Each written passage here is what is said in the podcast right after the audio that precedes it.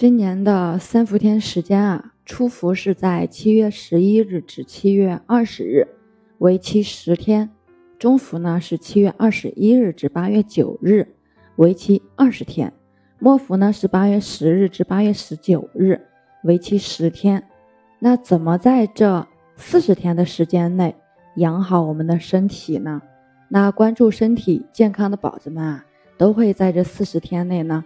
认认真真的去对待，然后好好的冬病夏治，将自己的身体调理一番。那我们今天主要呢是分享夏练三伏。都知道入伏之后啊，随着高温、高热、高湿的这种三杂天气频繁出现，热浪袭人，酷暑难耐，我们人体为了散热而打开了全身毛孔。同时呢，夏季属心。心火上冒了，一不留神，伏邪可能会找上门，各类健康问题便会接踵而来，比如说中暑啊、心血管疾病、心衰等等。所以，我们一定要把握好这个好时机，好好的训练我们的身体，好好的调养身心。夏季呢，是我们人体阳气鼎盛之时。夏季，如果你过度降温，长时间的开冷空调。过湿寒凉等行为啊，会诱发阳气极大的损耗，造成湿浊内停等疾病。所以，为了达到养阳的效果呢，不仅要注意少食寒凉，更要进行适当的夏季运动，也就是我们说的夏练三伏。同时啊，由于夏季在五行当中对应于心，因此春养肝，夏护心，秋养肺，冬补肾，四季末养脾胃。夏季锻炼对护心同样有非常重要的作用。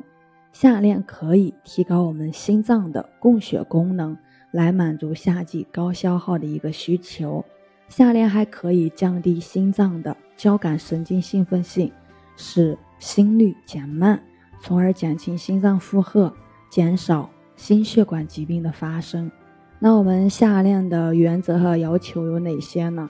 首先，第一点，夏练的目的呢，是为了养阳气的，因此夏练的原则要选取温和且出汗较少的一些运动，以免由于运动量过大，出汗过多，反而损耗了我们的阳气。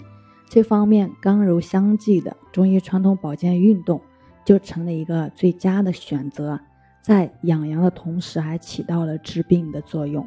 这里呢，我们推荐站桩和八段锦。站桩呢，可以增加关节灵活性，促进心肺功能，减压降脂；八段锦呢，可以补肾强腰，调节机体免疫功能。第二点啊，就是夏练的时机一定要选择好，最好就是饭后的一小时左右。同时，具体的时间呢，我们来看，晨练可以促使阳气生发，但是不要太早了，就是卯时就可以了。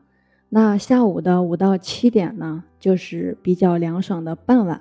根据自己的情况呢，可以选择自己喜欢的运动方式，比如八段锦，比如快走，比如游泳。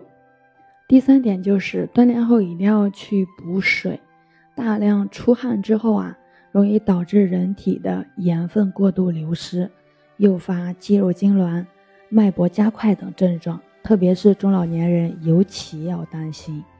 所以说，夏练后一定要及时的补充水分，饮水量要遵循少量多次的原则。水温呢，以二十度为宜，不宜过冰，以防刺激肠胃。